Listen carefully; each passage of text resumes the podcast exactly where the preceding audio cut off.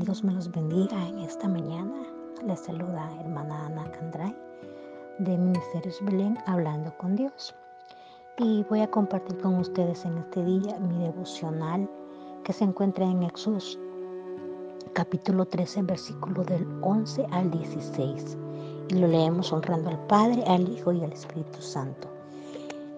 Y cuando Jehová te haya metido en la tierra del cananeo, como te ha jurado a ti y a tus padres, y cuando te hubiere dado, dedicarás a Jehová todo aquel que abriese matriz, y asimismo todo primer nacido de tus animales, los machos serán de Jehová.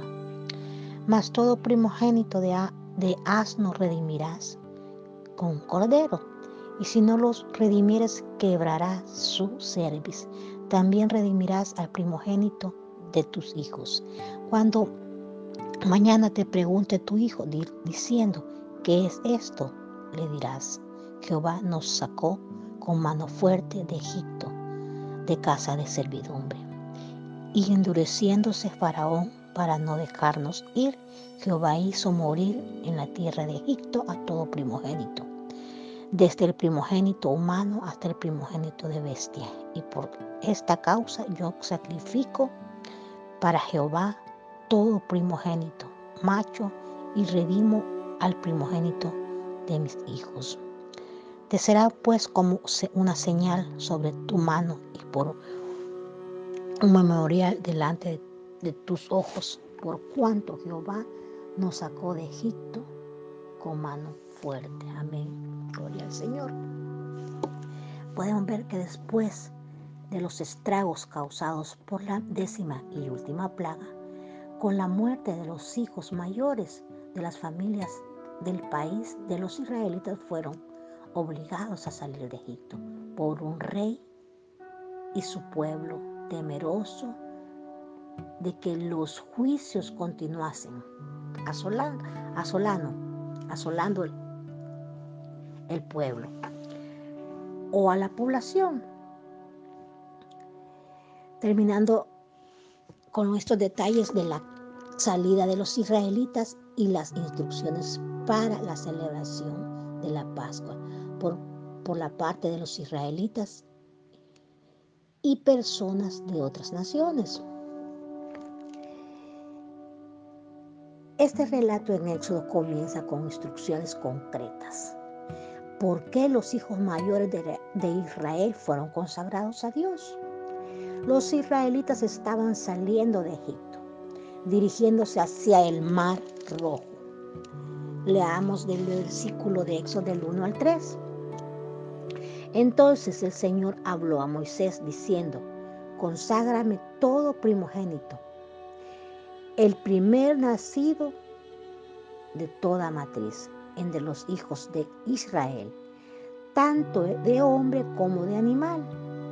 Me pertenecen y Moisés dijo al pueblo, acordaos de este día que salisteis de Egipto, de la casa de, esclavo, de esclavitud, pues el Señor os ha sacado de este lugar con mano poderosa. No comeréis en él nada leudado. Los hijos mayores de Egipto habían muerto los dioses de Egipto habían considerado siempre a aquellos hijos como propios y ahora Dios reclama la consagración de los hijos mayores de Israel como suyos. También hoy, aunque Él quiere ocupar el primer lugar en la vida de los creyentes, muchos no le dan ese primer lugar. Él reclama lo mejor de nosotros y y ser la prioridad máxima en todos los aspectos. No es posible que la mayor parte de nuestra vida esté dedicada a nuestros intereses personales. Recordemos que Él siempre ha, decidido, ha bendecido a aquellos que lo han colocado a Él en primer lugar. Los israelitas acababan de salir de Egipto, donde por años habían sido habían servido como esclavos. Quizás muchos se habrán sentido dolidos por el hecho de que apenas fueron liberados perdón, de la esclavitud, el Señor les reclamase la dedicación de sus hijos mayores. Para Él, el Señor Jesucristo hace lo mismo por ti, por mí. Nos libera de la esclavitud del pecado, nos salva.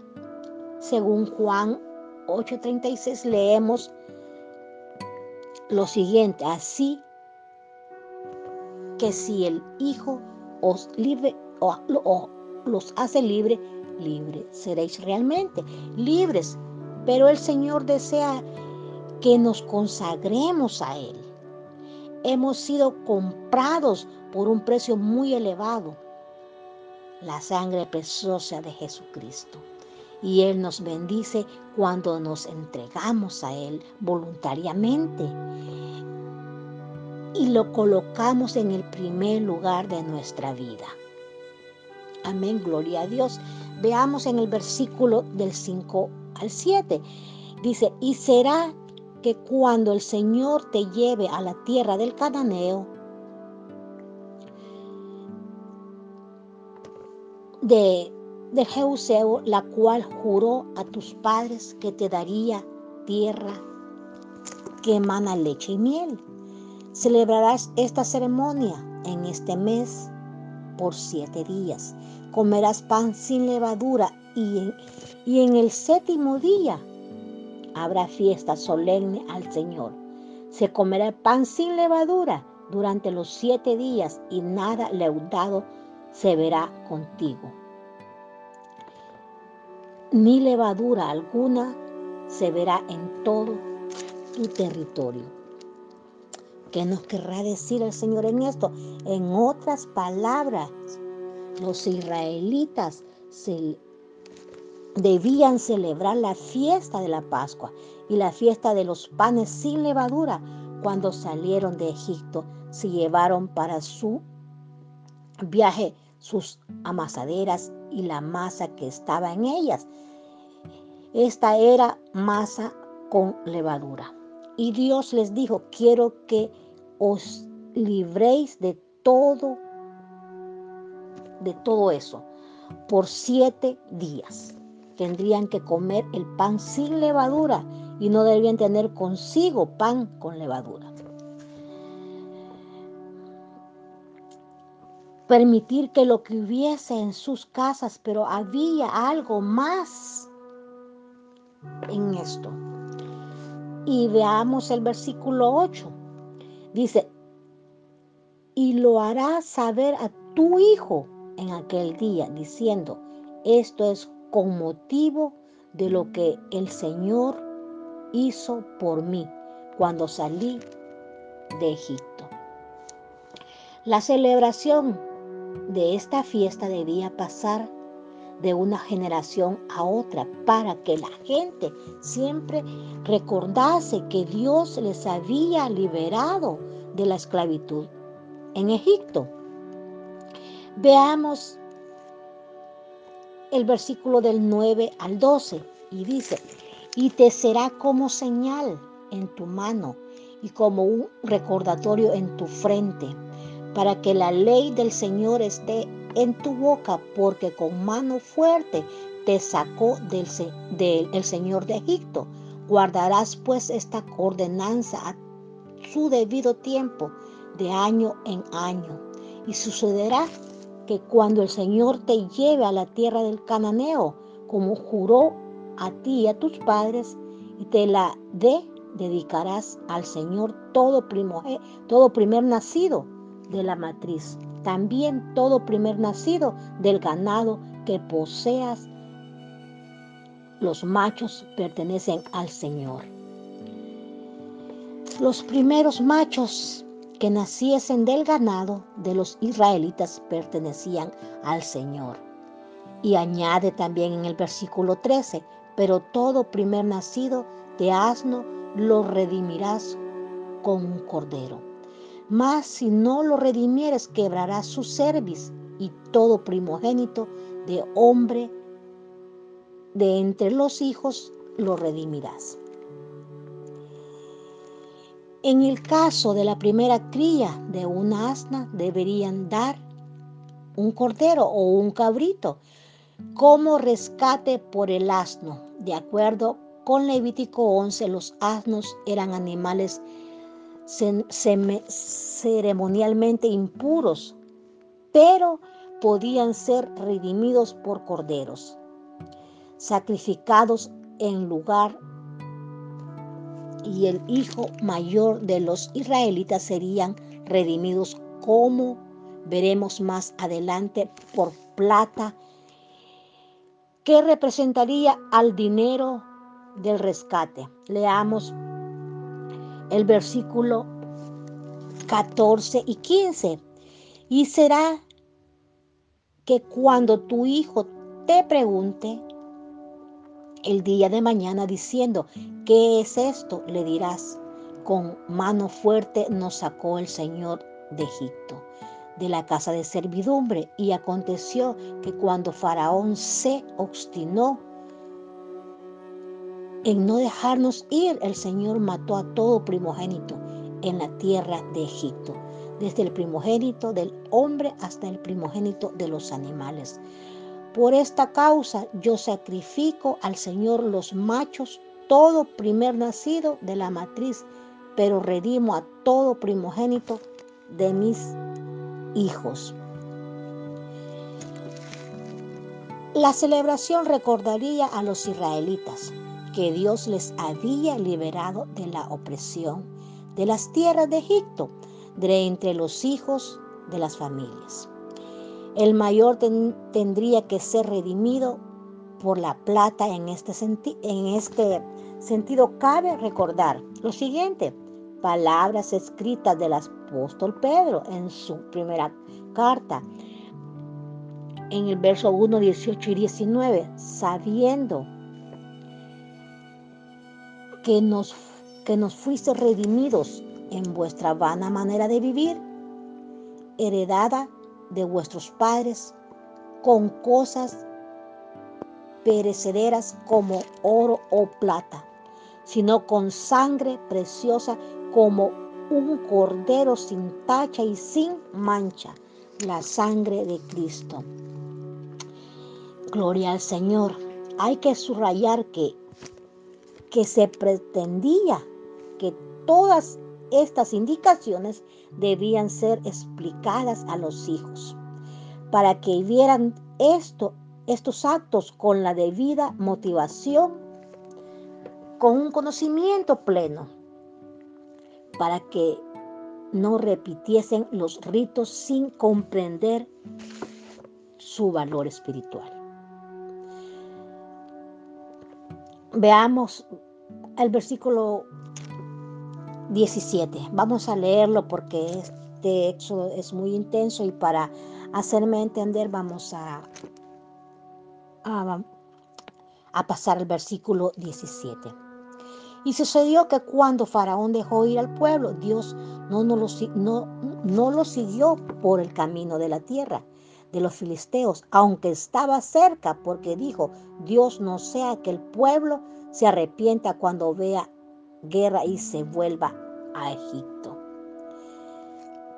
Los israelitas acababan de salir de la esclavitud y no estaban preparados para la guerra. El camino más corto para la para que llegasen a la tierra que Dios les había prometido corría a lo largo de la costa marítima durante la guerra de los seis días que tuvo lugar los israelitas de se desplazaron por la costa marítima y expulsaron a los egipcios. Por supuesto, aquellos disponían de preparación, disponían de una preparación militar, carros de combate, apoyo aéreo y todo lo ha habido, ¿verdad? En ese tiempo.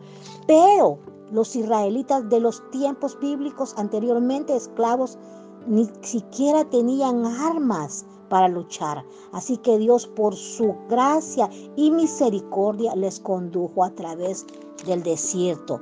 Era una ruta más larga para aquella lejana tierra, pero les evitaría encuentros con enemigos y guerras. No tendrían que enfrentar con enemigos hasta entrar a su nueva tierra, que tardaron 40 años en atravesar el desierto y llegar a la tierra prometida, como veremos más adelante. Para ese entonces tendrían ya un ejército bien equipado. Como podemos ver también Jesús, ¿verdad? Dios siempre nos va a nosotros evitar lo que nosotros no podamos vencer. Él está siempre atento a lo que nos, a, cómo estamos nosotros, ¿verdad? Con qué nosotros podemos batallar. Él conoce nuestro corazón, conoce todo lo de nosotros, ¿verdad? Y sabe Él hasta qué momento, hasta qué magnitud nosotros podemos lidiar con aquella situación, ¿verdad? Y Él nos la va evitando, aunque nos tardemos más tiempo. ¿Verdad? Pero Él sabe por qué nos está haciendo pasar por la situación en la que estamos pasando. Entonces, en aquel tiempo, ¿verdad? También tendrían, dice que ese ejército estaría bien equipado. Algunos piensan que Dios podía haberles liberado por un milagro. Esto es cierto. Dios lo pudo haber hecho. Solo que el razonamiento no es correcto. Hay cristianos que creen que Dios debería realizar un milagro por ellos en cualquier momento y se sienten con el derecho de pedirle a Dios que intervenga por cualquier motivo o circunstancia.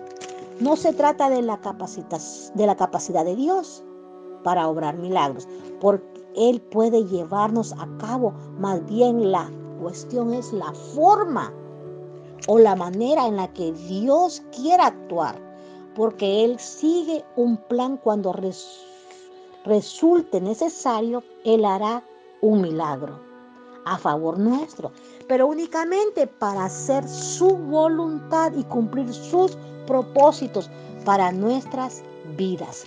Cuando Dios ya tiene un propósito ya trazado para nosotros, Él lo va a hacer. El, Señor podría haber trasladado a los israelitas milagrosamente a la tierra de los filisteos. Y si hubiese sido atacados por los enemigos, les podía haber liberado de forma repentina. Cuando es necesario, Dios está preparando para realizar milagros, pero solo con el propósito de cumplir su voluntad y el cumplimiento de su voluntad es lo mejor que nos podría suceder a nosotros, ¿verdad? Porque Él, sabe lo que nos conviene, Él sabe, Él nunca se equivoca, ¿verdad? Y Él sabe lo bueno y lo malo para nosotros. Leamos a continuación el versículo 18. Dios pues hizo que el pueblo diera un rodeo por el camino del desierto hacia el mar rojo y en orden de batalla subieron los hijos de Israel de la tierra de Egipto. En estas palabras vemos que los israelitas salieron de Egipto de forma ordenada y no como una turba incontrolada, no como un terremoto incontrolado, ¿verdad? no que iban alocados, no, dice que aunque aquella muchedumbre tan numerosa no era un ejército cualquiera que les hubiera contemplado a los lejos. Habría visto un grupo enorme, pero bien organizado. Dice que iban bien organizados. Observemos un detalle interesante en el versículo 19. Y Moisés tomó consigo, dice, los huesos de José, pues éste habían hecho jurar solamente a los hijos de Israel, diciendo, ciertamente os visitará Dios y entonces llevaréis de aquí mis huesos con vosotros. O sea que al salir de Egipto, Moisés llevó los huesos de José. Un pasaje interesante en en Génesis 50, 24 dice, y José dijo a sus hermanos, yo, yo voy a morir, pero Dios ciertamente os cuidará y os dará subir a esta tierra de la tierra que Él prometió. Juramentada a Abraham, a Isaac y a Jacob. Amén, gloria a Dios, gloria al Señor, ¿verdad? Así podemos ver, ¿verdad? Lo que Dios quiere de nosotros, ¿verdad? Que entreguemos nuestro cuerpo, que entreguemos, como dicen Romanos 8, 1, ¿verdad?